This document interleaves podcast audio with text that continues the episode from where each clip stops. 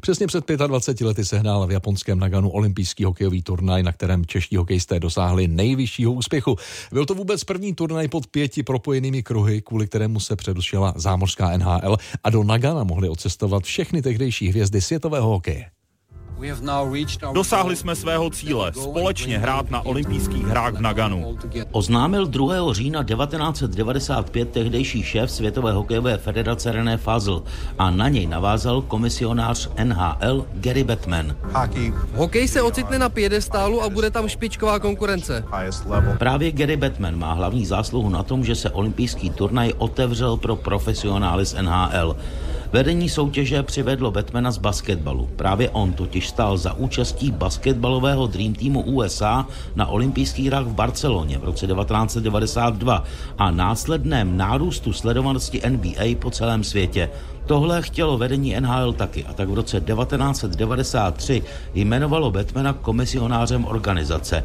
Ten dostal své pověsti, dohodl se se Světovou hokejovou federací i Mezinárodním olympijským výborem a hráči se mohli těšit na turnaj století, jak olympijskému klání v Naganu začali přezdívat novináři po celém světě. Já jsem to prožíval už od léta. Opravdu jsem to měl tak nějak vysněný někde vzadu, že samozřejmě jsem se těšil na sezonu. Do Buffalo rok předtím jsem měl dobrou sezonu, vyhrál jsem MVP, vlastně hard trophy, takže jsem se cítil velmi dobře a teďka nás čeká olympiáda, předtím samozřejmě ještě víc než půlka sezony, ale já jsem opravdu mentálně na tu olympiádu se těšil už snad od léta. Vzpomínal po letech brankář Dominik Hašek. V Naganu nechyběla žádná z velkých hvězd tehdejšího hokeje. Grecky, Lemie, Bure, Forsberg, Selené a další. Jenže zlato všem překvapivě vyfoukli Češi. týmu nakonec vyhození kotouče, zakázané uvolnění, konec zápasu!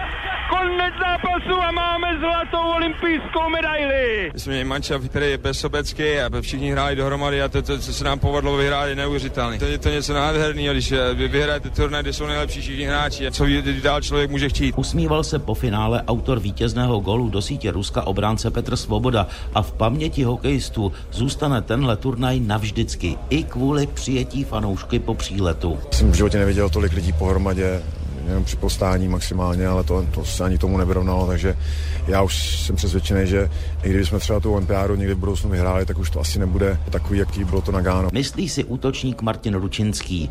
Mimo olympijské hry se nejlepší hokejisté ze všech týmů NHL představili v následujících letech ještě jednou, a to na mistrovství světa v roce 2005. V době výluky zámořské soutěže byl šampionát znovu plný největších hvězd ve všech týmech a znovu ho vyhráli Češi. Další dorážka v podání Douna a pokvíří přes všechny čáry do braky! 59-07. Čeští reprezentanti dávají třetí gol do prázdné klece.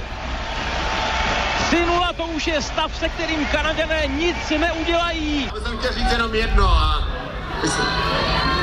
my jsme dostali medaile, my jsme dostali pohár, ale hlavní důvod, vidíme tady, proč hrát hokej, to jste vy.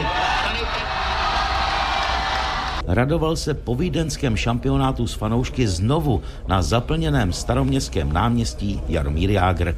Petr Kadeřábek, Radiožurnál.